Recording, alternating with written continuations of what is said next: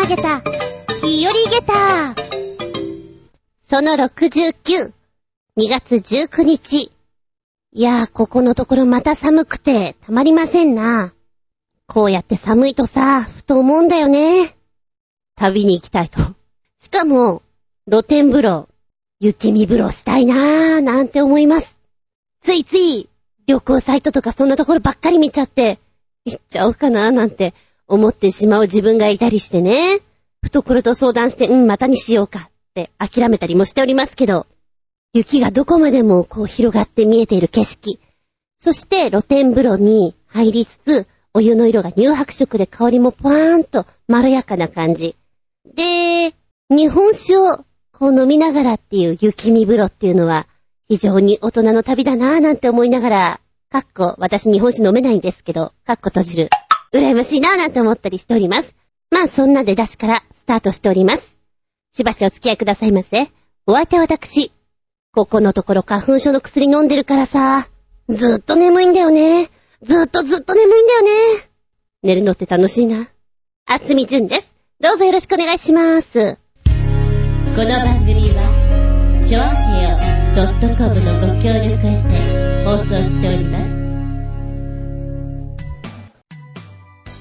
お風呂というとですね、うちは猫を3匹飼ってるんですけれども、えー、2匹はお風呂場に来たいらしくて、で、そのうち一匹はお風呂の蓋に乗って、ぼーっと寝っ転がっているのが好きみたいなんですね。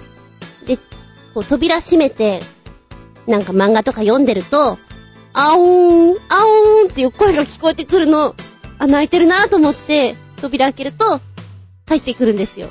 で、普通常はニャーンって泣くんですけど、何か要求があるときって、あおーんっていう泣き方するの。なんだその泣き方と思って。で、男の子の猫がいるんですけど、オス猫は、それはそれはもう子猫のような泣き方をして、他の猫に比べて男の子だから体がでっかいんですよ。なのにそんな赤ちゃんみたいな泣き方するんだなって思ってちょっと、ブブって笑ってみております。はいはい、今回も猫バカエンジン全開でお届けしております。じゃじゃん、ここで、ズンコが入りたいお風呂ベスト 3! じゃじゃん、第3位。波打ち際ザッーン東映映画のスタートのような出だしで入れる露天風呂。第2位、じゃじゃんほんのり薄暗い洞窟風呂。風呂、風呂、風呂。ヘッドライトを忘れずにね。そして、第1位、じゃじゃん雪見露天風呂。おめでとうございます。パチパチパチパチパチパチ。雪見露天風呂さん、あなたが第1位です。うわぁ、やったね。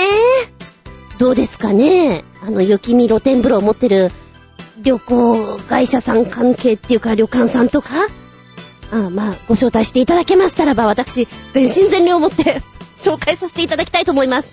洞窟風呂もね、好きなんだけども、今までこう、洞窟風呂らしきところは行ったんだが、これは洞窟じゃないよね、却下っていうところばっかりでした。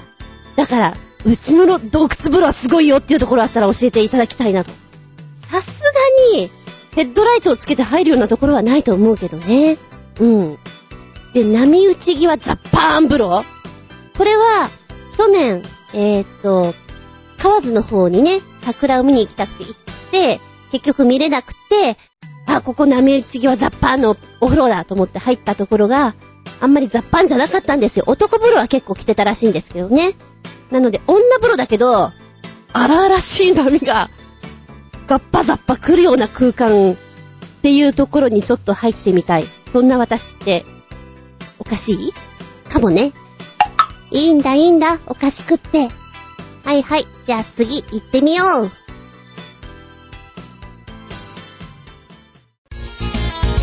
メッセージタイム。最初のお便りは、コージアットワークさんです。お邪魔しまーす。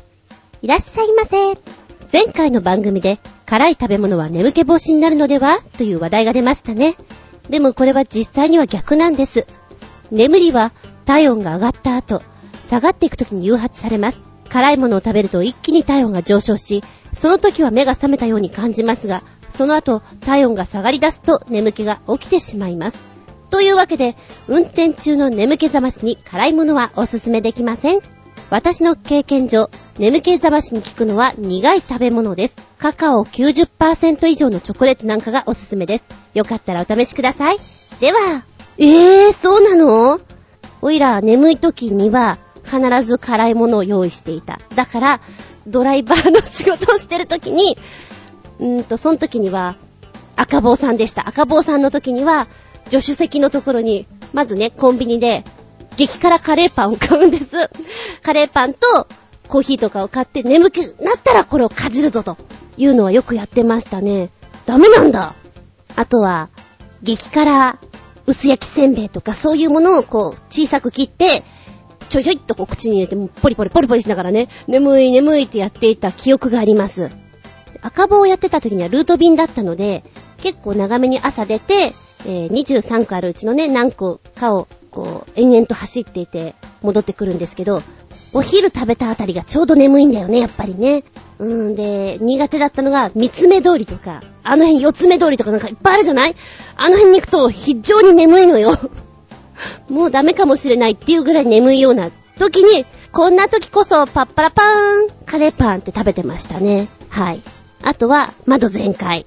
歌を歌う。ウイロウリなんかを言ってみちゃう。怪しい人になりましたけど、そっか、辛いのダメか。カカオ90%以上のチョコレート。これはね、飲み屋さんでバイトしてる時にこれ効くよって言われて食べたことありますけど、これはチョコレートじゃないよね。もうね。なんか悲しい感じ。チョコレート好きなんで、わーい、チョコレートって思うと、うえって思う。お前なんだそれっていう。なんか、甘い子たちに謝れっていう感じがするぐらい、重い味でした。苦い味でした。確かにあれだったら目が覚めるかな。まあ私の中では自分の苦手な、好きでもあるんだけど、酸っぱい味っていうのが脳みそにいいかなと思って、前も言いましたけど、ちょっと長距離走る時とかには、酸味の効いたものを用意していきます。多分私の脳内の中で、え？今こんな酸っぱいの食べるってどういうこと？ってびっくりするんじゃないかなと思うんですよね。それこそお漬物とかね。うん。お試しください。ただ、お漬物臭がするのでお気をつけください。関東で節分の恵方巻きが売られ始めたのは20世紀の終わり頃だったと記憶しています。火付け役はコンビニやスーパーだったのは間違いないと思いますが、すぐに本職の寿司屋やデパ地下などでも乗っかって売り始めたようです。明治から昭和にかけての歴史を調べていた時に痛感したのですが、私たちが古くから習慣や伝統だと思っているものの多くは、2世代前、長くてせいぜい4世代前にできたものがほとんど。それから考えてみると、関東の恵方巻きもあと30年もすれば、昔から食べていたことになりそうですね。ちなみに、私は、節分の夜になってから、半額になった海鮮恵方巻きを買い、美味しくいただきました。では、本当にね、お店側も非常に乗っかり上手だなと思います。今乗っちゃえ。あ、うちも長いから乗っとくみたいな。もうなんか長けりゃ何でもいいような感じしますもんね。商売上手で面白いなとも思いますよ。うん、うん、確かに 7, 7種類入ってるからこれでも OK か、みたいな。突っ込みどころね、こう与えてくれる要素っていうのかな。楽しいです。でもあれね、節分の夜に半額になっていたんだ。早いよね。ほらもう閉店間際のギリギリ30分前とかで、えい、もう半額っていうのはあると思うけど、そういう時間帯を狙ったのかな。あれでも嬉しいよね。わーい、半額みたいな。その日なのに半額っていうのは非常に嬉しいです。だからクリスマスケーキとかチキンとかももしかしたら閉店ギリギリ前とかだったら安くなってんのかな？ねえ、どうなんでしょう。メッセージありがとうございます。続いてはマキさんからのメッセージ。ずんこさん、こんにちは。こんにちは。突然ですが、ずんこさんはシルクドソレイユって見たことありますか？テレビで番宣をやっているのを見ていたら、急に見たくなりまして、チケット買ってしまいました。でも、こちらの VIP 席なんかは一番高くて2万5千円。2万5千円って言ったら、私にしたら、旅行ですよ。旅行に行けちゃいますよ。っていうレベルです。でも、そこそこいい席で見たいので、S 席1万8千奮発しました。面白いのは、お土産付きチケットっていうのもあることです。シルクドソレイユのチケット、私にしたらびっくりたまげた金額でした。お後がよろしいようで。巻き。ゲタたまげたリンゴンリンゴンリンゴンリンゴンたまげたたまげたゲタ5つ !2 万5千円 ?2 万5千円かたっけーな、それは。たまげた。おいらたまげたよえー、まずシルクドソレイユさんは見たことありません。子供の頃になんちゃらサーカスは見たことある。ボリショイかなサーカスは見たことあるんですけども、うん、ないですね。ね、今 CM とかで結構打ってやってますよね。マイケルの、何？コラボで、彼は生きてるみたいな、なんかそんなタイトルで売ってますよね。へー、でね、あの、見てみたんですよ、ちょっとサイト。私も見たくなりました。あの、安い席でいいので、見たくなりました。後で撮れるようだったら撮ってみようかななんて思うんですけれど、へえ、お土産付き。何がもらえるんだろう。あの、お土産付きチケットっていうところで私がピーンと思いついたのが、お相撲の末席あそこもほら、お弁当とかもらえるじゃない？もらえるっていうか、買うんだけどさ、あの、それを思い出しました。マス席みたいだね。ビップ席。へえ。で、今回はその生バンドで、えー、マイケルの曲、で、マイケルの衣装とか演出を手掛けた人が入っているということで、非常に今までにない形のものになってくるっていうところが売りなんでしょで、マイケル好きなので、生バンドだしいいかななんて思ってます。さあ、チケット取れるかな？やってみますね。マキさん、たまげたチケット情報ありがとうございます。その値段に本当にたまげました。高いチケットって書いてあったから、まあ1万5千円ぐらいかなって思ったんですよ。芝居の中で言ったら、まあ1万5千円ぐらいって高い方だよな。安くて8千円とか、まあそのレベルかなと思ったら、団地でした。A 席で1万5千円ってほんと高いんだもんね。B 席1万2千円ってあなたあれよ 私が泊まるひどい、ひどい宿なんかは、何、何年泊もできちゃうわよっていう話です。はい。ありがとうございます。再び、コージーアットワークさんです。お邪魔しまーす。東洋大2013年卒業予定の世界一即戦力な男のサイトを見つけました。確かにこの男、ただものではありません。コージーアットワークということでサイトを教えてくれたんですけども、うん、非常にね、おって思わせますけれど、どこに行きたいのかな、彼は。っていう なんだろうね、ちょっとコミカルなところがあるから、そっち関係に就職できたらいいのかな、みたいな。意外にほら、遊び心満点だから、Google さんとかね、どうなんでしょうね。もうなんかね、学校が、私、東洋大なんですよ。だから、後輩よってちょっと思った。はい。それだけです。はい、玉型ショッピングのお時間です。本日は、スマホ手袋ということで、コージアットワークくん。お邪魔します。タッチパネルに対応した手袋なんてもう古い。電話をかけるポーズをするだけで、受話器になってしまう手袋が誕生したそうです。ウェアラブルですね。ゴジアットワーク。ということで、このサイトをポチッと押すとですね、どんなのが出るか。うん。パッと見た感じは手袋のサイトっていう感じで、この手袋に秘密があります。その名も、ハイコール。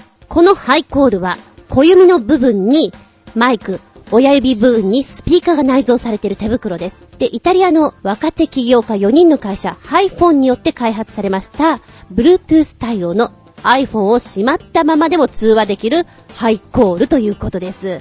うん。超未来な感じですね。色はね、これ、ブラックとグレー、2種類ありまして、男性用、女性用っていう風に分かれております。で、充電は最大10日間。へぇ。で、連続通話20時間できるんだ。Bluetooth 使用範囲は12メートルって結構離れてて大丈夫だね。すごいすごい。なんかお仕事中にいいよね。でも本当にジェスチャーのほら、電話かけるときのジェスチャーあるじゃない。あの形です。親指ピーンと立てて、小指を口元に持ってって、あの形で会話ができるので、便利ですよ、これ非常に。ただ、今は寒いからとってもいいんだけど、夏場はどうかねっていう 夏場は諦めてくださいっていう感じですかね。はぁ、はぁはぁ、でもいいな。で、これ値段がね、すんごい高いのかなと思ったらそうでもなく、9800円ってお安くないですか？ほら、新商品ってバカみたいに高くて手が出せなかったりするじゃないですか。これだったら別に買えなくないよなっていうことで、自転車乗る人ですとか、動きが多めの人なんていうのはわざわざこう、電話を出して出るっていうのがかったるいと思うんですよ。だからそういう風に考えるとこれいいなと思います。それこそ私みたいなライダーさんとかね、うん、ただ私はよく落としてしまうので、こういうグローブのいいものは持ってはいけない。なとは思いますけど、非常にいいなって思ってます。はい。もしよかったら、皆さん使ってみてください。ただ、旗から見るとお前何やってんだ？知られてないからね、こういうの売ってるって。とは思いますけど、面白いですね。はい。こういうの売り出されるとやっぱり、うん、技術ってどんどん進歩するなって思いますね。びっくりたまげた下駄4.5です。はい、心の声。あたい、これ欲しいわ。欲しいわ。欲しいわ。欲しいわ。続いての商品は、お邪魔します。あったがそげー、よさげー。でも、三つはいらないな。お友達と分け合いますか ?5 時アットワーク。ということで、二つ目のショッピング。こんなの来ました。ふんわり背負って、こたって丸くなる気分になる、もこもこあったか、おうち猫の会。えーっと、猫のクッションを背中に背負ってると思いね。で、これがもこもこしていて、背中があったかいと。で、ちょうどリュックサックのように、背負えることができるんですね。で、回路を入れられるポケットがついている。一応猫の形をしていて、足とかもね、肉球がついていて、非常に可愛らしいんですよ。ただ、三つはいらないなってどういうことかなと思ったら、これ、色違いで、白い猫、グレーの猫、茶色い猫いまして、この三つをお届けしてくれると、そういうことですね。3種類の中、3色ありまして、1個ずつお届けする。このコレクションは3回のお届けで完了です。確かに3つはいらねえ。で、女の子がこれ背負ってる分には可愛いけど、どんなに猫好きな方でも男の人が背負ってたら滑稽になってしまうというその悲しさ切なさもう今なんかちょっと歌思い出しちゃったよ。篠原涼子さん。今さ、キルモンフって流行ってるじゃないですか。まあ、あれの変形版ですよね。方向的には。お家をエコで暮らしましょう。その分、これ背負ってると可愛いしいいんじゃないのそんなもんだと思います。でも3つはいらない。ああ、確かに3つはいらないさ。選べたらいいのにね。これ月1個2600円だから安いよ。うーん、頑張れば、お手製でもできなくないかな。めんどくささを取るか。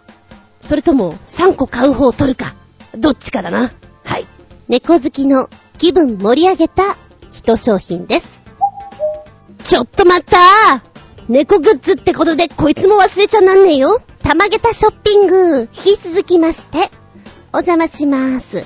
猫柄タイツ、どんな時に履くのが正解なのでしょうかゴジアットワークということで、今度は猫柄タイツですよ。えーっと、ポチッと、どこだ？どこに出てきてんだ？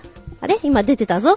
あ、これだこれだ。ふかふか、猫足気分でポッカポカ。隠れた肉球もかわい。い猫柄タイツの回。猫柄タイツの回って何？どうですかね？今度は三毛猫なんか作ってみます。いいですね。三毛猫ですね。色は、とか言って、猫柄タイツの回っていうのがあるんですか？かわいいです。ねこれどんな時に履くのが正解ですかってあれですね。飲み会でしょ。飲み会の、あの、ぜひ、靴を脱いで入れるところ、アピールして入ってください。見て見て、これ肉球なのって言って。うわ、私もこれ履きたいなはい、こちらも3色ありまして、えー、毎月1回のお届け、1足2400円。タイツというレベルで考えたらこれ高いんだけど、かわいいな。あの、つま先にはちゃんとね、猫の爪模様が入ってるんです。でもあれだね、これも冬の時期しか使えないからなかなかお高い買い物ではあるな。あー、これアピールしとかないと寂しいよね。あ、他にもなんか下の方に猫の靴下とかいっぱいある。ほうほうほう。そんなにいらないけど、ちょっと一足ぐらいは面白いかなって思っております。チェックしとかなきゃ。はい、続いての玉桁ショッピングの情報ですけれども、お邪魔します。指フォルダーと猫耳です。うーん、欲しいかというと微妙かも。ゴジアットワーク。まずはショッピングナンバー4。指フォルダ。こちらですけれども、ポチッと押すとですね、スマホ雑貨に行きますね。うん、いらない。これはいらない。えーっと、iPhone を、iPhone とかね、スマホをですね、立ててみたいでしょ？楽してみたいじゃないですか。そのつっかえ棒となるところにこの指スタンドを立てれば、ほら素敵。動画でもメールでも楽々と見れちゃうわよ。という、この指スタンド、非常にいらないんですけれど、えー、こちらがですね、日本製なんですか？そうですか。うーんと、お値段がおいくら万円ですか？おっと、1680円でございます。送料別でございます。指はですね、人差し指と親指がございますよ。マニキュアなんか塗っちゃってもいいかもしれませんね。でもちょっと、パッと見、男性の指に見えますので、ごっつい感じですが、いかがでしょうか？いりません。結構前に新潟県のヘナチョコヨッピーさんが同じように、と iPhone のカバーで手のひらだね、手のひらがついてるのとかを教えてくれた。あれの、なんか親戚って感じがします。いらないです、これ。なんと馬鹿げた、下駄。4つ。リンゴン。そしてショッピングナンバー5。脳波で動く猫耳。あれ？これ前ご紹介した気がするんだけど、私の気のせい？いや、したことあると思うんだけどな、猫耳さん。あの、脳波の、なんていうの、嬉しい時とか怒ってる時とか嫌な時によって、それを感じ取って耳の形が変わるやつでしょ？これ多分どこかで知ってると思うんだけど、うんとね、一番真新しいとこでどこで見たかっていうと私先月見ましたね。チョアヘオ新年会っていうのがございまして その新年会でつけてらっしゃる方がいました。おって思って、これ見たことあるぞと思って、あの、ただのヘアバンドじゃございませんみたいな猫の耳でございます。あー、猫耳だと思って。そうそう、これね、見たことあるな。うん。これ、売れてるんですかね？どうなんですかね？おっとっとっと、お値段、意外に高いんでございますね。8900円。ただ、パーティーとかでは盛り上がるかもしれません。私は欲しいかと言われたらいりません。はい、いりませんね。ただ、もしかしたらよ、まあまあネタとして、私が、まあ今、お芝居の先生やってるんですけども、明日も行くんですけれども、先生をやってる時にこれつけてれば私が機嫌がいいか悪いか、すぐ分かってもらえるんじゃないかなと。うん。それを気にしながら演じてくれたまえよ君たち、みたいなとこでできたら便利だよね ま、でもそんなことやったらあれか、顔色を伺いながらの芝居になってしまうからよろしくないか。まあまあ、そんなのも考えつつ、猫耳さん。うん。女の子なんかにはね、喜ばれそうな感じがします。でも若干高いかなっていう感じもしますけどね。あ、でもこれ、今パッと浮かんだのが、コントとかで使う場面によっては面白くなるんじゃないかなと思いますね。警察だろうと、こう強盗集団であろうと、なんかその、こう仲間内で疑いをかけられた人たちによって、こう、つけてやるっていうのは真剣にやったら面白いと思います。はい。まあ、できたらベッタベタな設定の方がいいよね。お前嘘つくなよお前の耳今、ぺったんこじゃないかバレバレだぞみたいな。いやいや、俺撮ってないっすよ、兄貴みたいな。なんかね。そんなベッタベタ設定でやるのが多分面白くなるコツじゃないかと思います。で、すごいコアモテの人が、あえて猫耳をつけてるところによって笑いを誘えるんじゃないかなと思っておりますけど、いかがでしょうか？若手芸人さんたち、使ってみたら。はい。もしかしたら受けるかもよ。受けないかもよ。続く。くりたまげたプチゲタ話。私バカよねおバカさんよねの末期。すんごいすんごい寒い日に、父上の家に行きました。あまりにも寒くて、まあ、着いた途端にお風呂に入るような感じなんですけども、ふふふーんって髪の毛洗っていたら、カシャコーンって音がした。なんだべと思ったら、あたいのピアスがひょろろろろろって流れていて、ぽっちゃんですよ。うっなんですとでも大抵家のほら、排水のとこって網とかがかかってるでしょ？あれで大抵は大丈夫だろうなと思って、すぐに排水のところパカって開けたんですね。そしたら、なんかすごいとこに引っかかってんなーみたいな。これどうやって取ればいいの？っていう感じで引っかかっていてね。どうも、あの家はですね、排水のところに、なんていうんだかな、開けたらすぐもう下に繋がっちゃうような感じで、そこに引っかかってる分には大丈夫なんだけど、その下がないんですよ。だからそこで取らないともうアウト。え、つ、普通ここ取れないと思ったら取れなくて、さよなら2000円とか思いながらね。でもちょっと頑張ってみたりして、左手がプルプルプルプルになっちゃって、つまんだと思ったら、そのままポチャンと落ちちゃって、もうしょうがねえなと思って、がっかりしょげた。そんな感じです。もう一つおバカさん編。私通常コンタクトしてるんですけども、えー、2週間使い切りのやつと1ヶ月使い切りのやつを交互に使ってたりするんですね。で、昨日、あ、そういえば2週間過ぎたから変えなきゃなーと思って、ペッて取って、ポイって捨てたんですよ。で、捨てた瞬間に、あ、確か1ヶ月もの使ったんじゃないと思って、はっと思い出して、っていうのを思い出した時にも左目を取って、それをゴミ箱にポッて捨てた時なんですよ。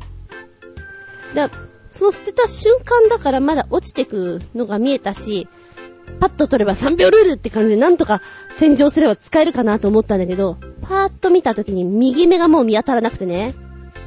思ったの。もういっか。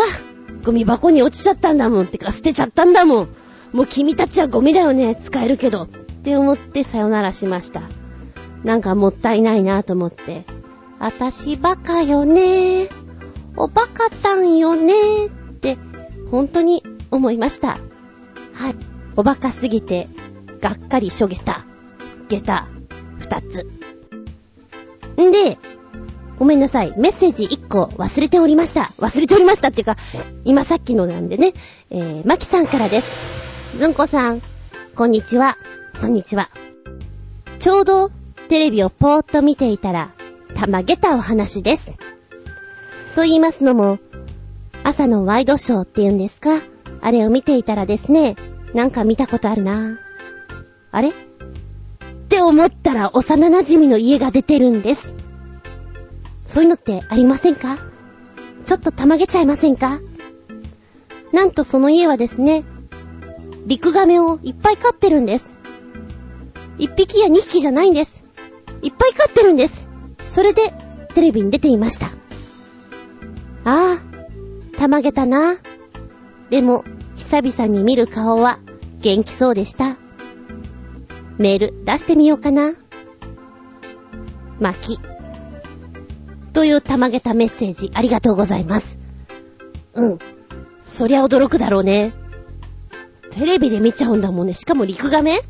陸亀ってでかいもんね。あれも、亀っていうか家具だよね。動く家具。しかもゆっくり。それがいるのか。へえ、幼馴染みか。しかもね、そのエリアでは超有名らしいです。何ですか？幼稚園児が、亀さん見に来たんで見せてくださいってこう遠足で来るような感じになってるらしいですよ。へぇ。テレビで見たことがあるのはないけれど、まああれだよね、仲間内はそれは仕事から出るけれど、あ、そうだな。大学の頃に久々に連絡取った中学の友達が漫画家になってたのはちょっと驚いた。え、プロになったんだみたいなのがね。そんな、そんなキャラだったっけ？みたいなのはちょっと驚きましたね。うん。ああ、そういう、後々びっくりたまげたっていうのはあるのかもしれない。特に今なんかはね。はい。メッセージありがとうございました。メッセージ、続き。コージアトワークさん。たまげたショッピング。続いちゃう。お邪魔します。教室でも使える指でピアノ。コージアトワークということで、ショッピングナンバー6。指で使える？そんな？指でピアノ？えー、机が、壁がピアノになる。どこでも演奏できるというもの。指でピアノ。ああ、これ楽しそう。5本の指にセンサーみたいなのを取り付けます。で、そこからこうコードが出ていて、それが腕時計みたいなものにくっついてるわけですよね。で、そこで調整するんでしょうね。おー、楽しそうだな。これはカラーバリエーションがホワイト、ピンク、ブラックとありまして、お値段2260円。あ、ちょっとしたおもちゃで遊べそうです。えっとね、和音も奏でられて、ちょっとした複雑な音楽も演奏できるそうです。さらにピアノの音だけじゃなくてハンドベルの音とか猫の鳴き声も出るそうなんで、えー、欲しいですね。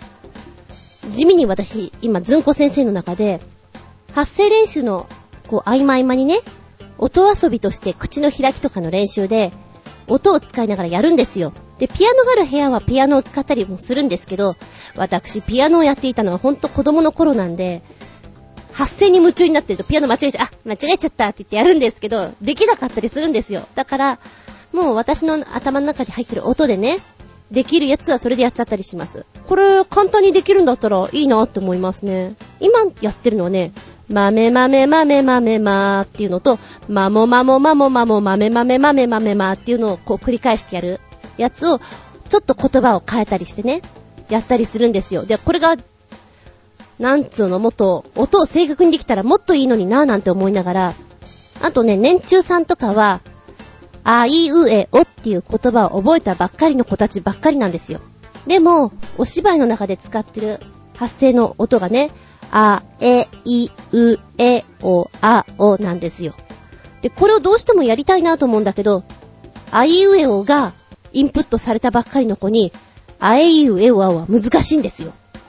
なので私が今やってるのは、ドレミ、あえい、ドレミファソラシドから、あえいうえおあおって言ってこう音階をね、取らせながらやるんですけど、今ピアノ使いたいなでもコード入ってないなどうしようかなって思う時が多々あるので、指でピアノをちょっと欲しい。買ってみようかなでも、なんかこのコードをこう取り付けてる時間がもったいないかなでも、おもちゃとして面白いと思う。で、今本気で思ってます。ずんこ先生。はい。あと、こういう武器があると、子供たちが集中するんだよね。ありがとうございます。続いての商品がこちら。お邪魔しまーす。いらっしゃいませ。熱い飲み物や冷たい飲み物でスマートフォンが充電できるコースター。投資しますか？ゴージアットワーク。玉桁ショッピング、ナンバーセブン。大変。スマホの充電が、もう、切れそう。どうしよう。そんな時は大丈夫。ホットかアイスの飲み物で充電できるよ。その名も、ワンパック。なんだこのお酒みたいな名前は。ワンパックです。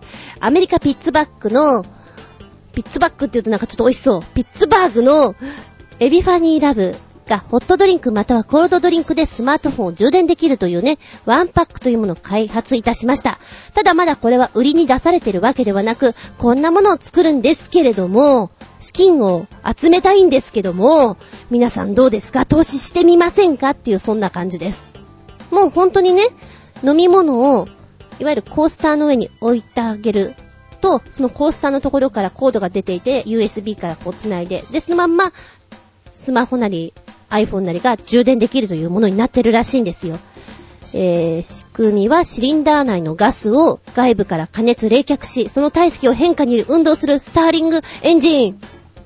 うーん。うーんって遠い目で見てしまいますけども。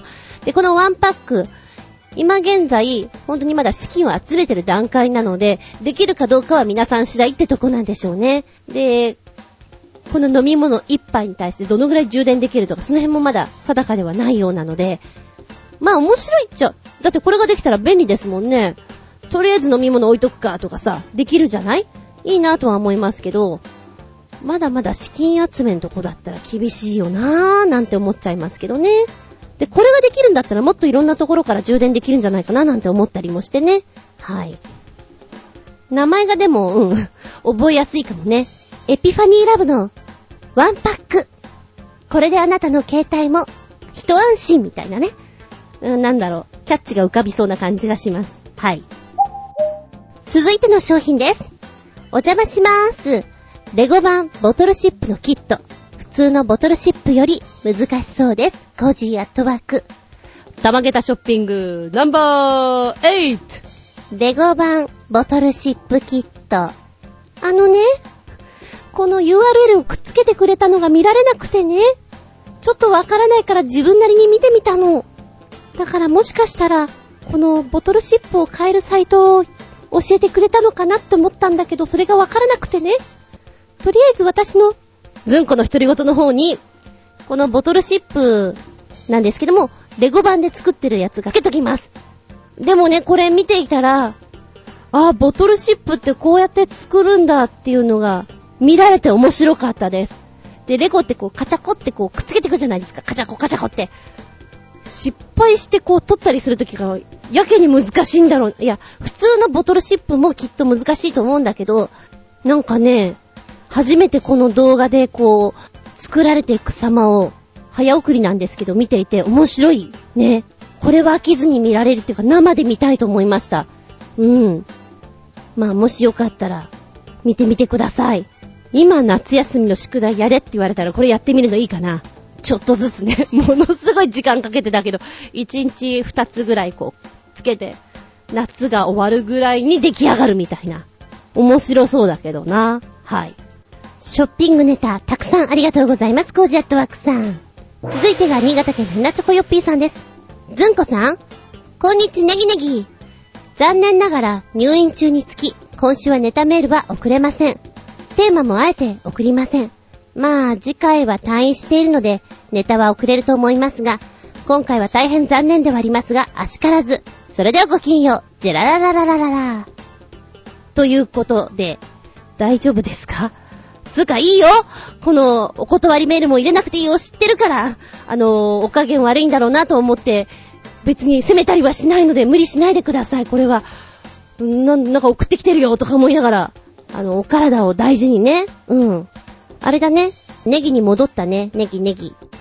入院中は規則正しい生活なんでしょう。朝早くから、検温で起こされ、なんだあかんだと。いっぱい寝て、早く元気になってください。メッセージありがとうございます。はい。またまたコージアットワークさん。たまげた地下世界。お邪魔します。Google の地下街マップ。歩いてる時はこんな風に繋がってるなんて意識してませんね。コージアットワーク。Google マップ、地下街？おほんとだ。地下のこのお店とかもちゃんと出てるんだね。うわー、しかもこれ、私の会社というか、昼間行ってるところもちゃんと入ってる。これを見ると大体私の行動範囲が分かってしまうというね。なんか面白いね。あ、ここにサルバトーレが入ってるんだとか思えるなっていう。ああ、待ち合わせに便利ですね。うーん、知らなかった。ちょっと、プチゲタで面白かったです。はい。たまげた動画。お邪魔します。うなされる子猫を抱きしめる母猫です。コージーアットワーク。ということで動画を見させてもらいました。なんでしょう？超ラブリです。子猫がずーっとね、口開けてるんですよ。息が、息がとか思いながら、ママンがこう、ぎゅっと抱きしめてくれるのはもう、鼻血が出そうに可愛いです。いやー、いいですね。癒されました。さらにさらに、たまげた動画パート2。お邪魔します。キティちゃん、宇宙へ行く。アメリカの7年生、カッコ中1による科学実験。気象用バルーンにキティちゃんを乗せて宇宙を目指すプロジェクトです。高度28.5キロでバルーンが破裂した後の運命は、工事アットワークということです。中1なのにすごい実験してるなお、これは YouTube かね。はい、今見ましたよ。まあ、3分ちょいの動画なんですけれども、面白いね。で、協力者がいっぱいいるんだろうね。いいなぁ、なんか、夢のある実験でさ、で、もう、キティちゃんを飛ばすってただそれだけですよ。だけどこう、なんか夢があってね。で、飛んでく様をずっとカメラで追ってるんですけども、その様が、いいね、ああ、そういう景色なのかなみたいなの。で、一番最後は、まあ、ちゃんと回収できてるんですけれども、なんかね、ピーピーピーピー鳴ってるんですよ。で、それを見つけた時に、Oh my god! って言ってる。その声がなんか嬉しそうっていうか、信じられないわっていう感じのが本当に、ああ、いいなって思いましたね。楽しい実験だ。今これ見ていて、バルーンで打ち上げるっていうのをね、見てて、ずいぶん前なんだけども、風船おじさん？バルーンおじさんっていうのがいたよね。あれをちょっと思い出しましたね。うん、あの方もなんかそういう景色を見ていたのかななんていうのを思い出しました。はい。非常に気分を盛り上げた。そんな動画でした。盛り上げた？下駄4.5。続いては旅人さんのメッセージ。ずんこさん、こんにちは、旅人です。この間私はまたしても外科医に行ってきました。前々回は腰痛、前回は腱鞘炎、そして今回は左足首を痛めました。捻挫ではなく、今回もバイト先での仕事による影響です。重いものを持ったりすると、いささか足首に来るそうで、湿布が効かなかったので、医者からもらった鎮痛剤で何とか抑えています。それでも最近の私って薬漬けですね。今は鎮痛剤を、その前は風邪をひいたため鼻炎薬を、さらに前は片頭痛を起こしたんで頭痛薬を、さらに今はバイトのある日は毎日神経ストレス用の胃薬を服用しています。胃薬に関しては完全に常備薬になってしまいました。自分で言うのもなんですけども、これってある意味、やばいかな。おー、なんだかあちこち痛いんですね。外科関係って痛いですもんね。左足首か。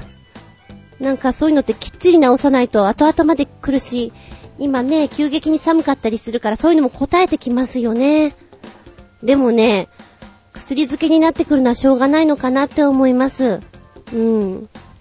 なんか私の周りにいる人は結構ね、そういう方が多くて、やれ、胃が痛いとか肩が痛いとか腰が痛いとかで、もう薬を飲まなきゃいけない人が本当にいっぱいいて、こう薬を出すときに一粒二粒じゃなくてザラザラ出てくるぐらいのレベルなんですね。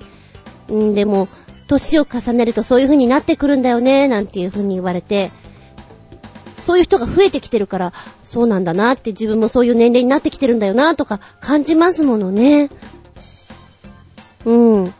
あのー、ある意味やばいかなって思ってしまうのもしょうがないんだけれども、人間だものね、そこのところは、深く付き合っていかなきゃいけないっていうことで。で、えー、特にほら、外科関係じゃないですか。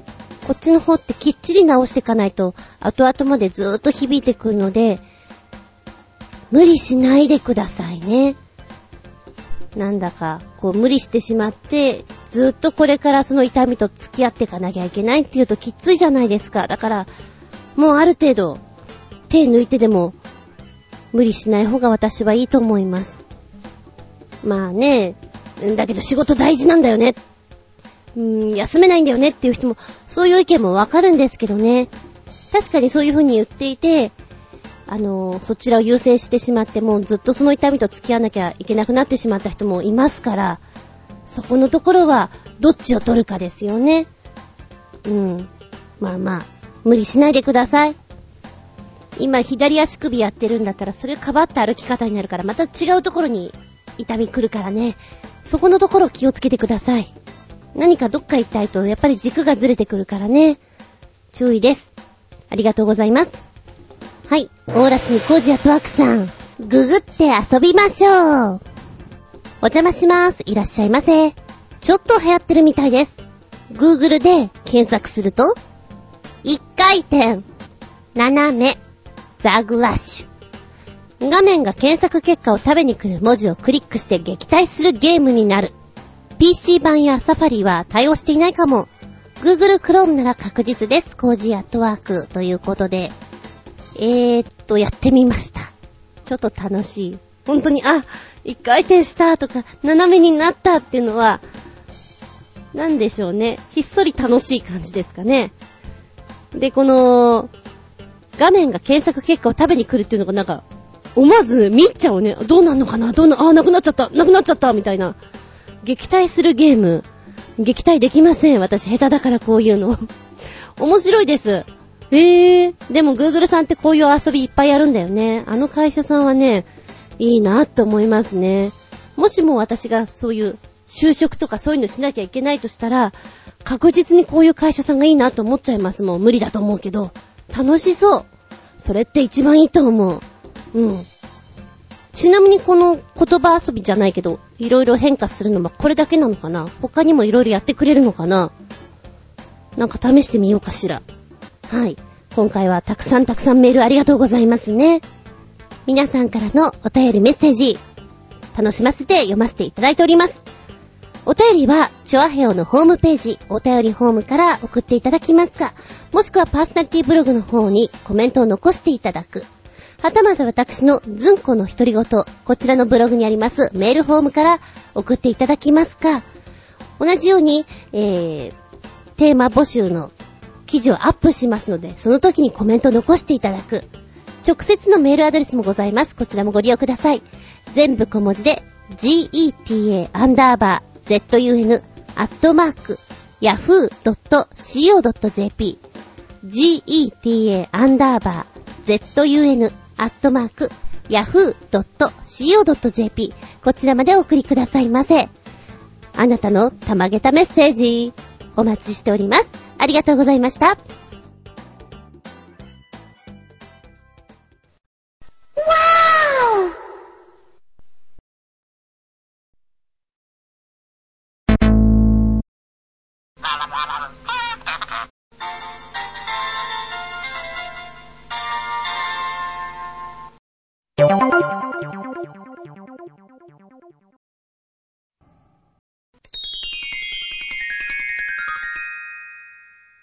シピンアウトタイムはい、今回のテーマは、定番お鍋、変わったお鍋でお届けしたいと思います。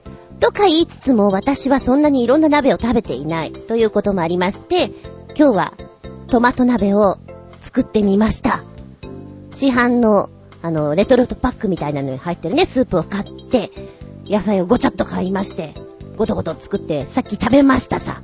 まだ締めは食べてないんだけれども、うーん、甘い。何？市販のトマト鍋ってこんな甘いの？どうかな？これ別に鍋じゃなくてもいいかなとは思った。だって、スープっぽいじゃん？だとしたら、普通にスープにしちゃって、くたくたに煮込んでそれを食べた方が好きかなと思った。で、しかもこれだと、何と合わせて食べていいの？という風に感じてしまう。まあ、とりあえずはね、米じゃねえなと思いまして、食パンあったんで焼いて、バターつけて、時にはカリカリ食べ、時にはスープにつけっていう、なんだろう、給食みたいな食べ方をしてやりましたけど、若干切ない感じで、このね、レトルトパックのところの裏にさ、こうやって食べたらいいですよって締めとか書いてある。うどんを入れて、ナポリタン風にお食べもしくは、ご飯入れて、卵をふわっと入れさせて、オムライスにするといいよ。あ、オムライスいいなと思ってね。うん。でもね、味が全体的にマイルドすぎて、ピリ辛が好きな私としては、パンチが足りないんじゃよって思ったな。だから、香辛料を、プラス、粒胡椒入れ、えー、粒胡椒黒胡椒を入れ、えー、っと、ハバネロ七味を入れ、でもって、バジルを入れ、とろけるチーズをちょっと入れるといい感じになったかな、ぐらいなとこですかね。うん。世間が言うほどそんなに私はこれはお好みではないなと思いました。まあもしかしたら市販のスープいろいろあるから、そこから選んだらもっといいのがあるのかもしれませんけどね。うちの定番は、もともとはおでんが多かったですね。えっ、ー、と、実家にいた時にはおでんと、すき焼き？妙にすき焼きをやる家だった。で、私はすき焼きがあんまり好きじゃなかった。ので、日曜日の夜とかは、なんかね、すき焼きってがっかりだよっていう感じだったんですけど、なんだか知んないけど、ある時からこう、ふと、すき焼きが好きになってしまってね、っていうより、牛肉が好きになってしまって。まあ、すき焼きに関して言うとですね、思い当たる節はあるんですよ。大学の頃に友人から借りた本がですね、非常にすき焼きを食べたくなる本なんですね。伊藤聖光のすき焼きという本なんですけど、こうこうこうやって食べるとうましって書いてある。で、お野菜とかのことをザクと言い、ザラメをかけて食べよう。お店に行ってザラメ、砂糖を注文することを怖がるな。的なことが書いてあるんですよ。で、割り下がこうのこうのってこう書いてあって、それを読むとね、おそらく10人中10人はすき焼きを食べたくなるっていうぐらいすき焼きモードになります。あれでね、しばらく何店舗か回りましたもんね。ああ、すき焼き食べたいんだけど行くみたいな。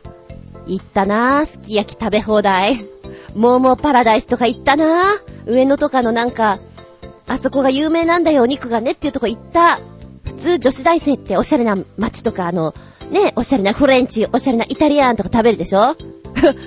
牛肉食べに行くね牛鍋行こっか。すき焼きだよーって。そんな感じのノリでしたからね。うん。でもね、読んでみて、伊藤聖光さんのすき焼き。本当に食べたくなるから、驚いちゃうぐらい。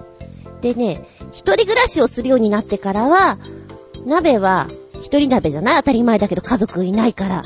そうすると、簡単なのが、水炊きが多くなってくるよね。水炊き湯豆腐、水炊き湯豆腐みたいな、超ヘルシーになってきて。で、キムチ鍋。寒い時にはキムチ鍋。チゲ鍋。あえてこう、香辛料も自分でね、ちょっと辛めに作ったりなんかしてやるっていうところが多くて。ああ、メインはこの辺なんだよなで、親父の家に行った時にちょっと鍋をするとき、やっぱりすき焼き楽だから。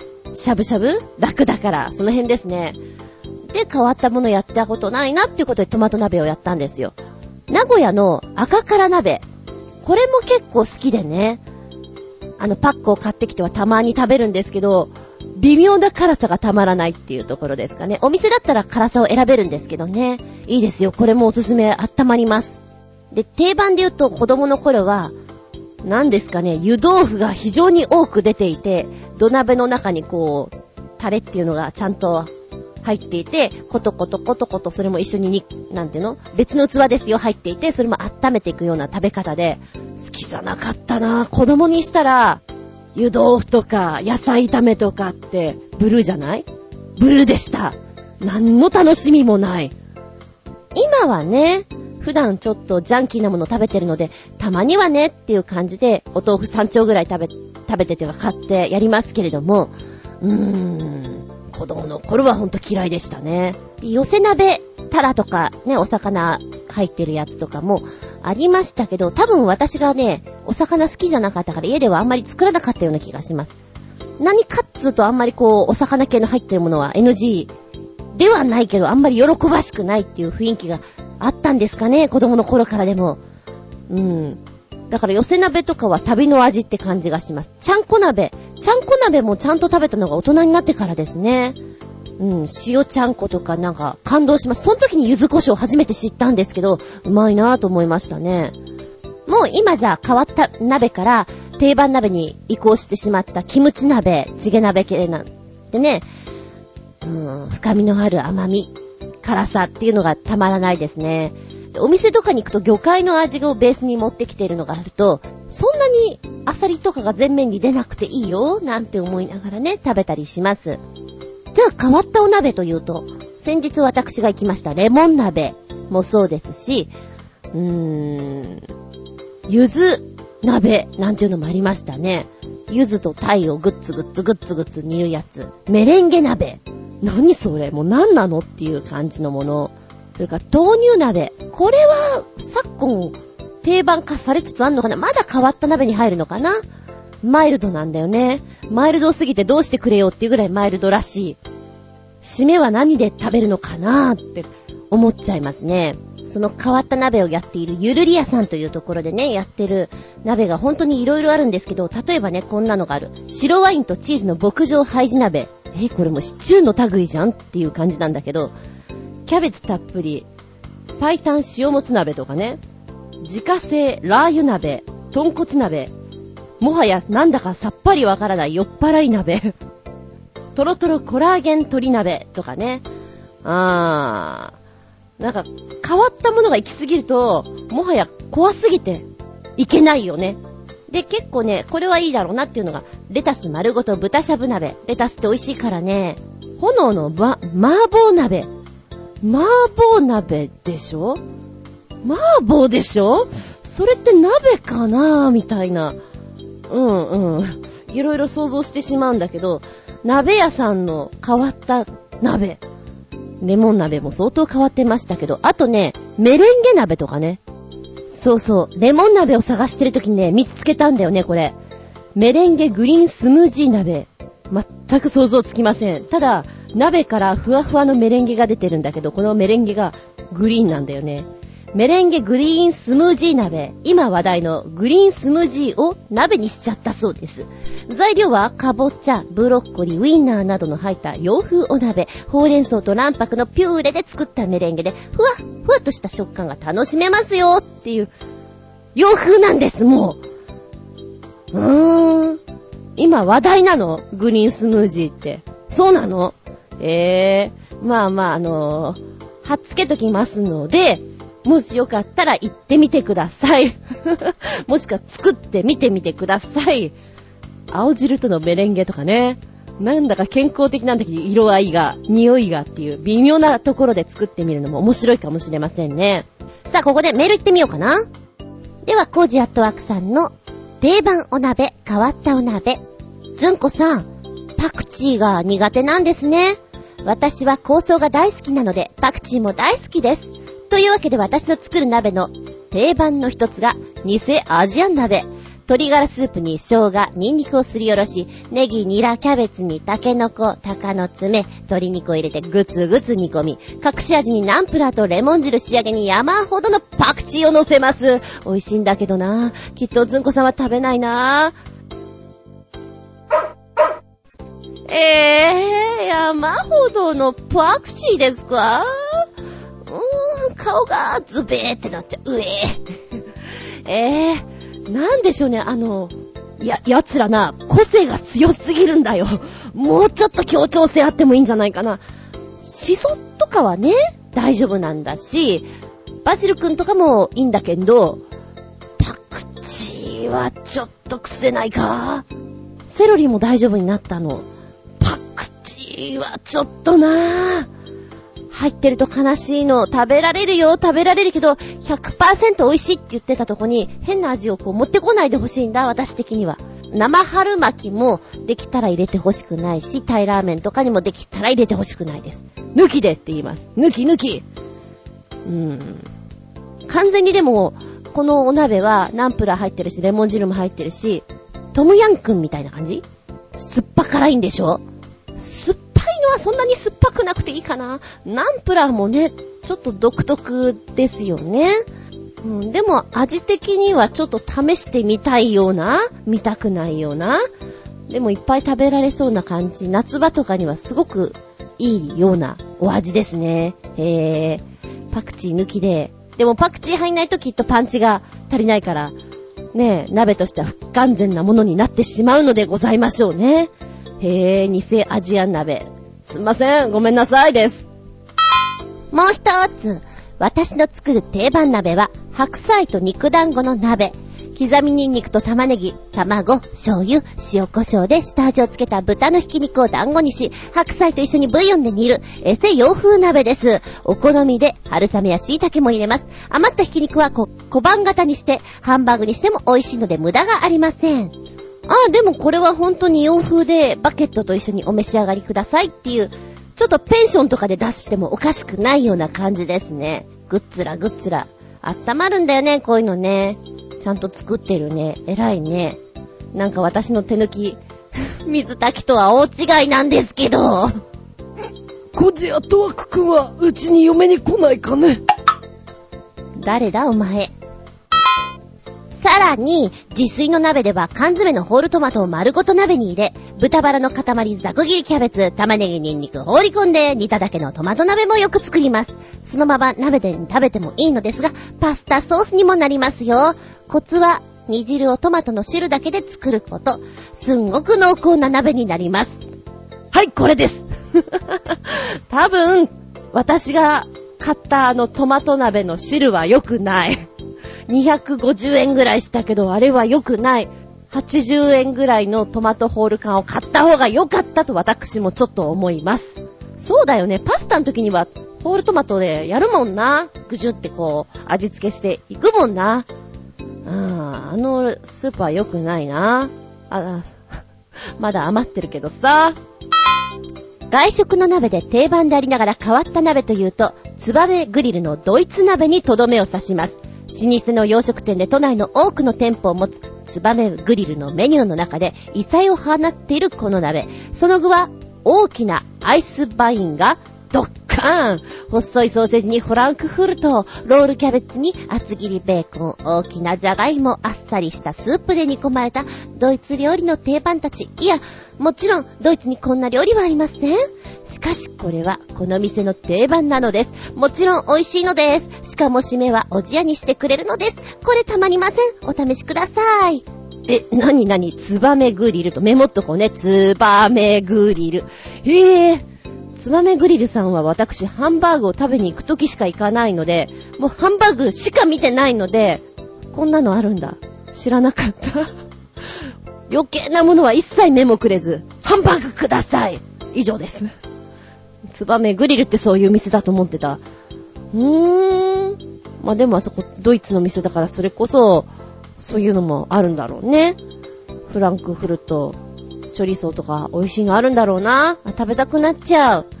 ロールキャベツに厚切りベーコンっていうなんか、もうその言葉だけで、いただきますごちそうさまジュルジュルって感じですね。おじやは、締めで出してくれると。高そうだな、これでも。うーん、たまにはハンバーグからそれて別のものも言ってみるか、自分。どうしてもハンバーグを裏切れなくてな。はい、メッセージありがとうございます。続いて、マキさんです。定番お鍋、変わったお鍋ということですよね。えー、定番お鍋、うちでは、世間一般で定番と言われるかわかりませんけど、この3つをよく作ります。まず1つ、キムチ鍋。寒い時には辛口でゴー二つ目、スンドゥブ鍋。こちらも辛めでいきたいです。この間、丸大から出ていたトマトスンドゥブ鍋というのを食べました。これが非常にピリ辛で海鮮の味もしていて美味しかったのでお試しくださいませ。三つ目、タイ好き。うちは、なんだか、タイ料理が好きです。だから、タイ好きよくやります。パクチー、ナンプラーたっぷり使います。そりゃもうたっぷりです。あと、変わったとこで行くと、豆乳鍋。これは、美味しい豆乳を使うと、まずは湯葉を作ることができるので、湯葉にお野菜なんかを巻いて食べることができるのでおすすめですよ。そうだな。これ、美味しいんじゃないかなって思うのが、リンガーハットの柚子胡椒ドレッシングっていうのがあります。これ、そのまんまお鍋に入れても美味しいんじゃないですかね。どうですかね巻き。辛いの好きですね。な、な、なんだろう。超おしゃれな家って感じがする。タイ好きは、家では食べない、食べられない。なぜってパクチー入ってるよ。あー、なんだこれは。みんなパクチー好きだなぁ。パクチーナンプラーあったらちょっと泣いちゃうよ。泣かないけど泣いちゃうよ。キムチはね、そりゃ好きだからやりますよ。でも、お部屋の中が臭くなるですよね。スンドゥブ鍋。トマトのスンドゥブ鍋か。あー、通常のトマト鍋がちょっと甘いとこに対しての辛めで作られてるから、美味しいんだろうね、きっとね。探してみます、これ。そして、豆乳鍋。えー、食べたことないんだけど、湯葉って、ちょっと幸せの味がするから、湯葉を作りながら、そしてお野菜に巻き巻きしながら食べられるってなんかおしゃれ。絶対うちではやらない、やれない。へー、高級な豆乳探してみる。でやってみればいいのかな？飽きそうだな、でもな。で、リンガーハットの柚子胡椒ドレッシング、知ってますよ？あの、野菜たっぷりちゃんぽんっていうラーメンに、こう、じゃあお好みでかけてくださいっていうドレッシングがあって、それが柚子胡椒ドレッシングともう一つが生姜ドレッシングなんですよね。この柚子胡椒ドレッシングは何にでも合うんじゃないかと思っております。で、先ほど調べたら、どっかで買えないのかなと思ったら、昔は売ってたみたいなんだけど、今は販売してないみたいなんですよね。もしかしたらお店で買えるのかな？あ、確かにこれは、何ですか？もやしだけをグツグツグツグツやって、まあ、キャベツなんかでもいいですよ。入れて、かまぼこなんかも入れて、それだけで、この柚子胡椒のドレッシングダッとかけたら、ごちそうになるかなって感じがしました。ヘルシーな、ヘルシーなごちそうですよ。えー、これは考えつかなかったけど、ちょっとやってみたいなと思いましたね。マキさんありがとうございます。大好きか？おしゃれだな。ふーん。じゃあ、旅人さんは？定番お鍋、変わったお鍋。昔、家族4人で住んでいた時は、うどん好きを食べていました。でも私が浦安に住み始めて1999年からは一度も食べてませんね。変わった鍋といえば、そういえば私は部屋の明かりを消し、鍋の中にいろんな具材を入れて食べる闇鍋というものを食べたことがありません。っていうか、今日日闇鍋をやってるところってあるんでしょうか？闇鍋かあ、これちょっと調べてみなきゃ。今ね、ちょっとネットでパート見たんだけど、闇鍋をやってるお店はさすがにないみたいだね。もしかしたらあるんじゃないかなと思ったんだけど、でも、プライベートでやってる人はいっぱいいますね。私もその一人なので。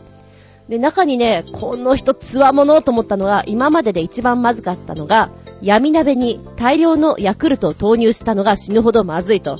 そりゃそうだろうよ ヤクルトをグツグツ煮て他にもきっと醤油系の味とか入ってんでしょまずかろうよ、まずかろうよちょっと面白い。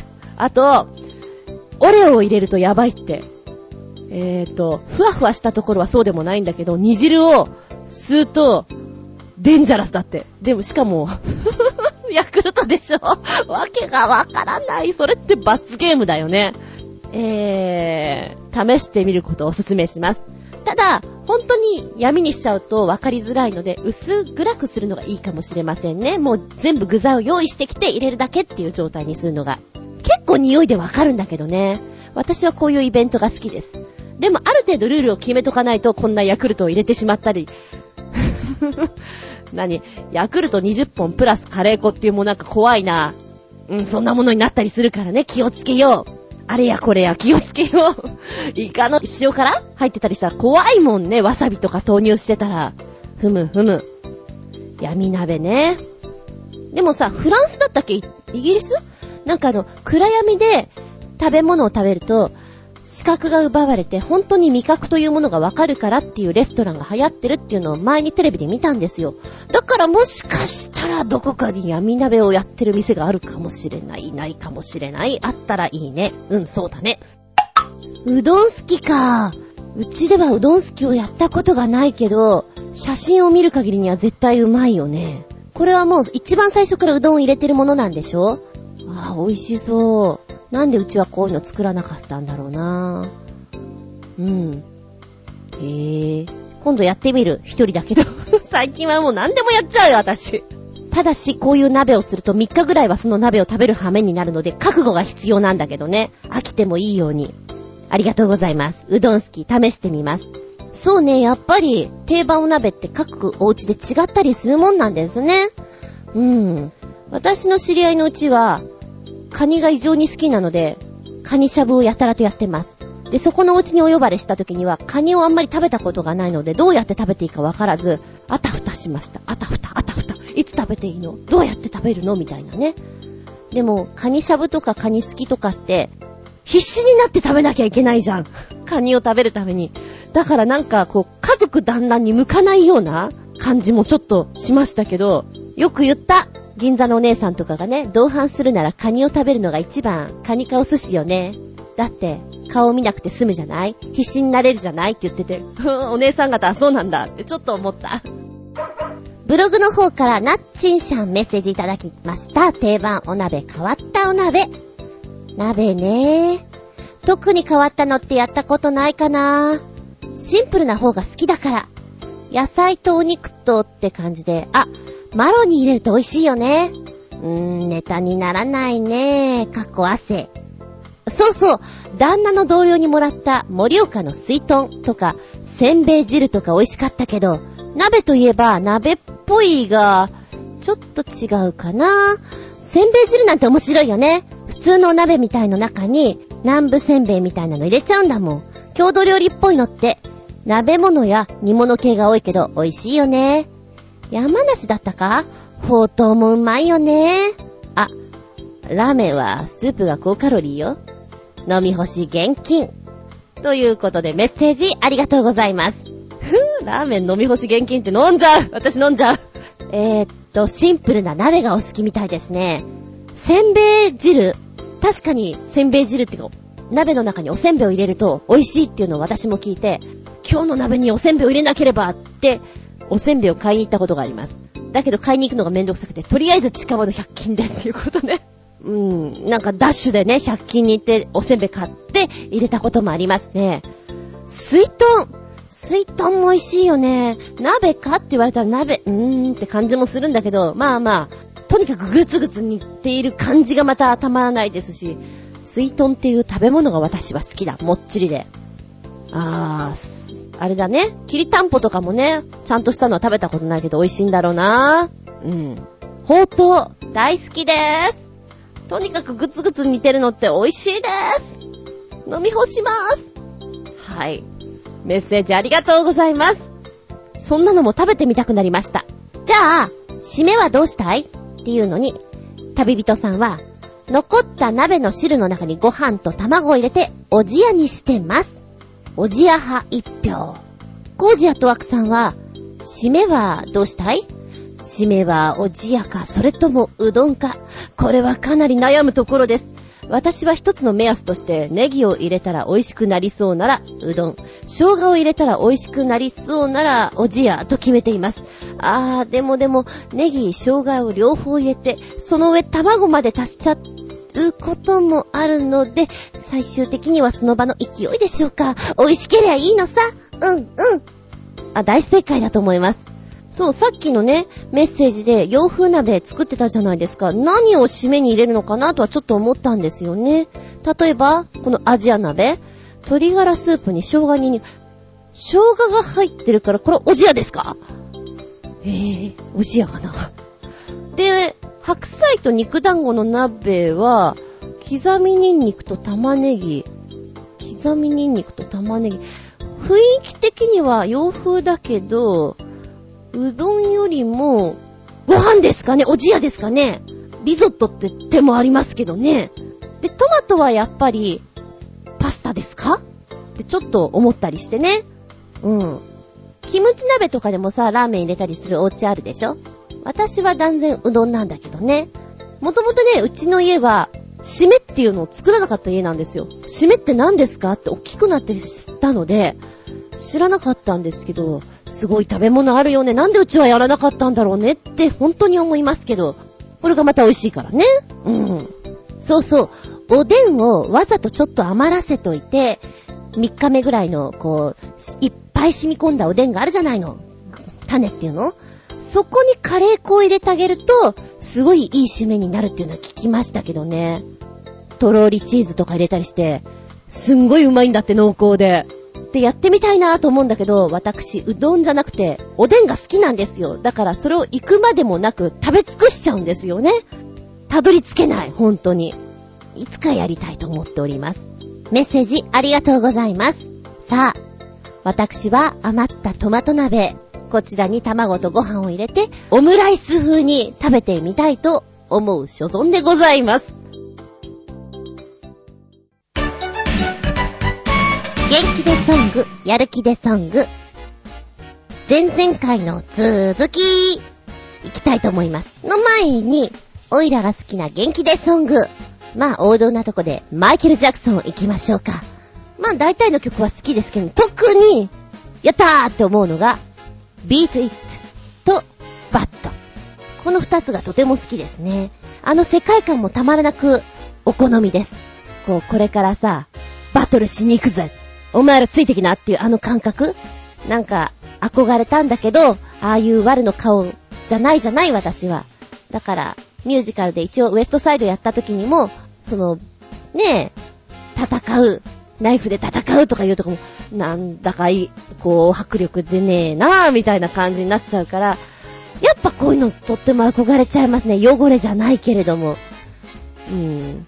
服装とかもね、あの、秒がついたのいたずらに着てみるみたいな ギラギラしたものには包まれてみるみたいなね。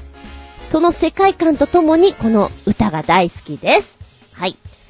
じゃあじゃあまず、コージハットワークさんのお便り、これ前回いただいてたものです。いきます。ボブ・ディランの曲っていろんな人がカバーしているし、すごいソングライターだと思うのですが、特に初期の曲は演劇性も高いのではないかと感じています。あの土臭い歌い方はきっとかなり演技を含んでいて、それが演劇っぽい感じにつながっているんじゃないでしょうか。そういえば彼がロックに転向した時は、ものすごい批判を受けたらしく、1965年のニューポートフォークフェスでロックバンドを従えて登場した際は、あまりのヤジに演奏が中断してしまい、ステージ中断の後、泣きながら一人でアコースティックギターを抱えて旧作を歌ったといいます。これ以後、ステージで見せるようになったスタジオ録音とは全く違う崩した歌い方も、彼なりの演出なのではないかと思います。あー、でも実は、ディランのことをあまり知らないので、こんなこと言ってると親の世代あたりから怒られそうなので、この話題はこの辺で、コジアットワーク。メッセージありがとうございます。へー、そうなんだ。でも確かに私も持っている、けれど、あんまりこう内容のほら、説明じゃないけど、そういうの読まないから、なんか曲調が、パターンがこう、ガラッと変わったんでしょ？で、それが好きな人と嫌いな人にやっぱり分かれてしまうっていうのは聞いたことありますけどね。そのことなんですかね？そんじゃまあ、元気でソング、やる気でソング、前々回の残り分ご紹介していきたいと思います。ボブ・ディランの見張り塔からずっとをいろんなパターンでということで、5曲ご紹介したんだったかな？はい。えー、6曲目、グレイトフル・デッド。なかなかね、長い曲でした。ギターソロですごく聴かせてくれるなっていう感じなんですけど、ボーカルの声がかすれていて、私が聴いた感じでは全く別物の曲っていう印象を受けます。でも、途中途中で、あ、ボブ・ディランっぽい感じのフレーズが入ってきてるのな、とは思いました。ええー、音楽のことを全く知らない私が喋っておりますので、この辺は軽く流してくださいね。変なことを言いますよ、いっぱい。そして続いてが、ブライアン・フェリーの曲ですね。えーとね、あ、私はね、ブライアン・フェリーの演奏が一番ボブ・ディランっぽいなっていうふうに思いました。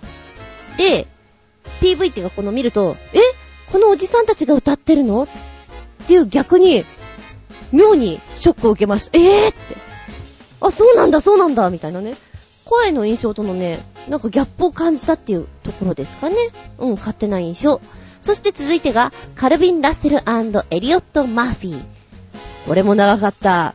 でもなんかね、淡々と演奏してる感じがして、うーん、演奏、小さくまとまってるか、ごめん。知らない私が言うのもなんなんだけど、綺麗にまとまってるんだけど、印象に残らないなとはちょっと思っちゃった。うん、すごい反感買うかもしれないんだけど、勝手にだからね、私が。そう思っただけだからね。そして、チャーさん。はい、またおバカさん発言しますよ。えー、っと、この人の顔って、日本人っぽいのかな？どこの人なんだろうなんて見ていたら日本人なんだね。そりゃそうだよね。どこの国の人なのかなずーっと思いながら聞いていたの。でもね、えー、っと、演奏の出だしのインパクトがガッと突っ込まれる感じっていうかな、インパクトがあったな。私は好きです。で、ギターが頑張ってるなーって感じで、あの、非常にキュイーンとかキュワワーンっていう響きを出してくるな。ぐいぐい引っ張ってくる感じがしました。また、おバカさんでごめんなさいね。もっとバカなこと言うよ。そして続いてが、サントラ版、バトルスターギャラクティカ。えー、っと、面白いです。あ、そういう演奏になりました？っていう、なんかおまけのけって感じでよかったよ。映像をやっぱり見ててね、いろんなものをこう、思い出したのが良かったです。何思い出したかって？すっごいバカなこといっぱい思い出した。まずはトップガン。ケリー・マクギリスって、キリギリスみたいな名前なんだよなっていうことを思い出してみたり、雲の中を飛んでるシーンがあるんですね。竜の巣だーっていうのね、わかる人だけわかる。それを思い出してみたりね。あとは途中の渦がこう巻いてるとこでカプチーノを思い出してみました。そんなことを思ってみた。でもちゃんと見てるよ。ちゃんと聞いてるよ。変なことは思い出してるけど。ということで、えー、長々とすみませんね。ために貯めております。元気でソング、やる気でソング、まだ貯めている。次に、引っ張る。メッセージありがとうございました。あ、最新メールが聞いてた。これも入れちゃおう。ゴージャットワークさん。たまげる廃墟。お邪魔しまーす。いらっしゃい。根強い廃墟ブームですが、冒険部、こんなところは行かない方がいいですよね、コージアットワーク。廃墟ブームなんですか、今。知らんかったかなえー、ポチッと押すとですね、遊び半分で行かないでください。世界の怖すぎる廃墟ベスト10と出てくるドーンとな。写真見るとね、行かない。行けない。絶対に。私、あのー、洞窟は好きですよ。洞窟は好きですけど、廃墟は嫌い。なんか廃墟って、人の念がこもってそうで、いや、絶対こもってると思うの。入りたくない。えー、っとね、10件見ましたけど、バカだね、こんなとこに行くの。おかしいよね。いや、途中は、これありかなっていうのもあったけど、どこは入っちゃダメやろ。せいぜい、3番目の、リハイエーカーズというフロリダにある、ゴーストタウン？不動産のバブルが弾けて放棄されたというゴーストタウン。こういうとこならまだしも。あとは、まあ、いろんなことはあるよ。言い伝えはあるけれども、遺跡っぽい雰囲気の中の、難しいよね。遺跡なのか廃墟なのかっていうこの、その境っていうのは。だけど、この辺だったらまあ、まあまあまあまあ、いいかなと思うけど、こう、水浸しの中に、ベッドがあって、オペ室があるって、もう、まずありえない。陸軍病院ですとか。あー、なんかナチスがこういろいろやってしまったようなエリアですとか。ちょっとごめんなさいですね。もう写真見るだけで、なん、なんだ？バイオハザードな感じ？なんか、ゾンビがいっぱいいそうな、あーとか言ってそうな感じがするのがすごく嫌。うん、そうだね。なんか私はあんまりそういうの感じなさそうだけど、冒険部の怪獣先生はなんかいろんなものを感じる人らしいので、嫌だよね。そう思うと。いや、やっぱね、あの、いろいろ冒険とか好きとは言うけど、怖いものは怖いよ。病院とかはちょっと、お墓とかもちょっとって思っちゃいますもん。なんだかね。あと、こう、イマジネーションが結構豊かなの。だから、想像力豊かな分、余計怖さ倍増だから、ちょっとね。だったら人穴行くなって話だけど、うん、でもちょっとね。それはそれ、これはこれ、みたいな。はい。お便りありがとうございます。行かないよ。行かないけど、こんなところがあるよっていうのは教えとく。この番組は、ちょあへよ .com のご協力へて放送しております。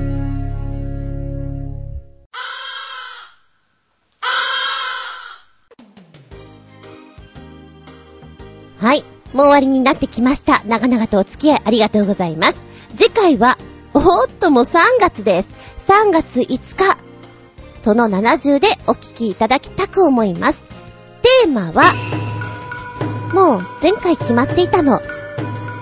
検定試験でございます。なんでか？ああ、それはですね、えー、前回、マキさんがアリス検定受けてきたよっていうメッセージいただきました。何そのアリス検定は ?50 分間で不思議の国のアリスに関する問題。こちらを80問だったかな？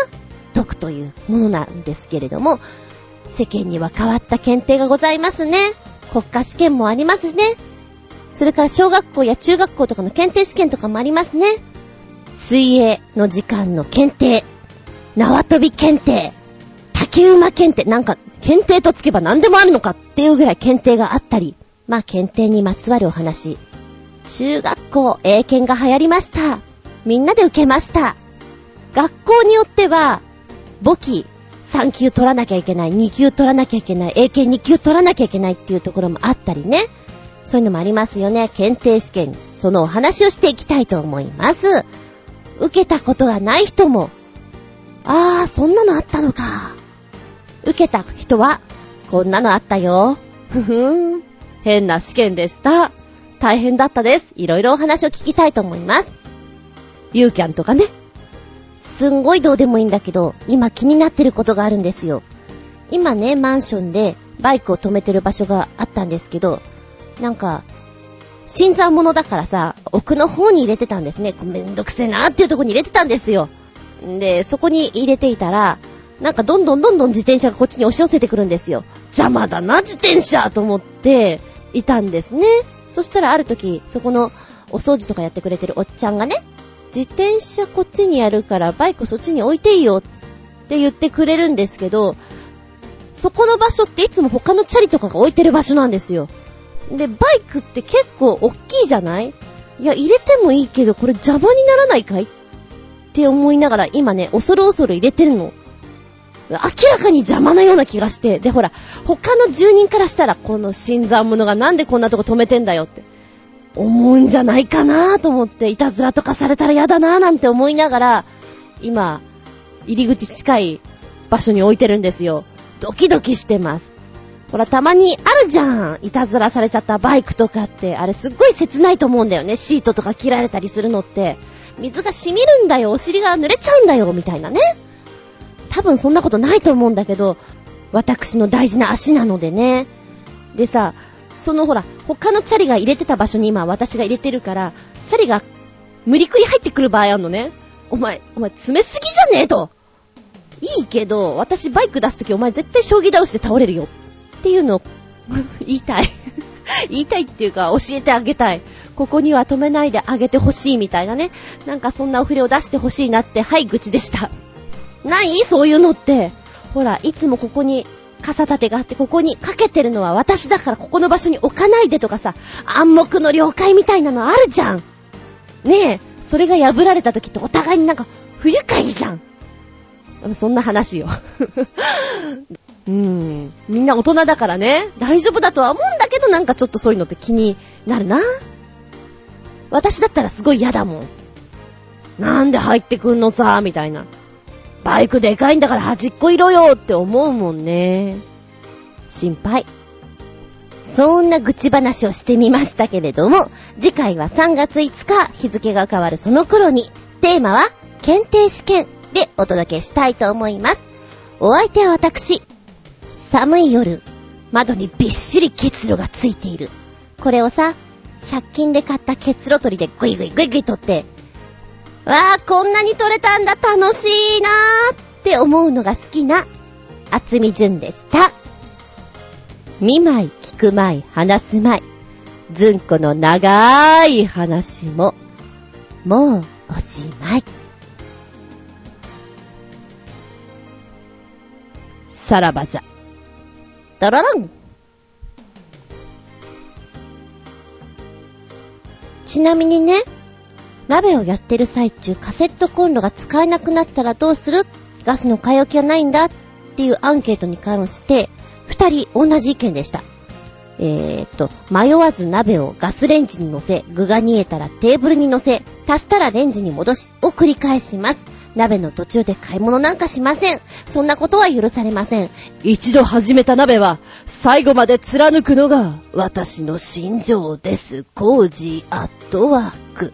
というのと、こちらは旅人さん。旅人さんのメッセージはこちら。出たかな？よいしょ。旅人さんのメッセージは、普通に、うちのガスコンロで温めて食べます。私は基本的に猫舌なので、鍋が若干ぬるくなっても食べられますということです。だよね。買う人っていないんじゃないかなと思いながら載せてみたけど、私は基本的に、この、あの、ちょっと前までね、本当にガスコンロが壊れていたというか、つまみがなくなっていたというか、猫に遊ばれてどっかあったというパターンなんですけども、もうだから台所と食べるとこの遠距離鍋をやってました。鍋はだからあっちなの。あっちに置いといてグツグツしながら、自分の食べる分の器を持ってって、器から参りますよ、みたいな。お届けに来なくていいんですよっていう感じで、もう自分で取りに行って遠距離鍋をしておりましたね。うん。みんな買いに行かないんだね。あ、そんなもんかもね。うんうん。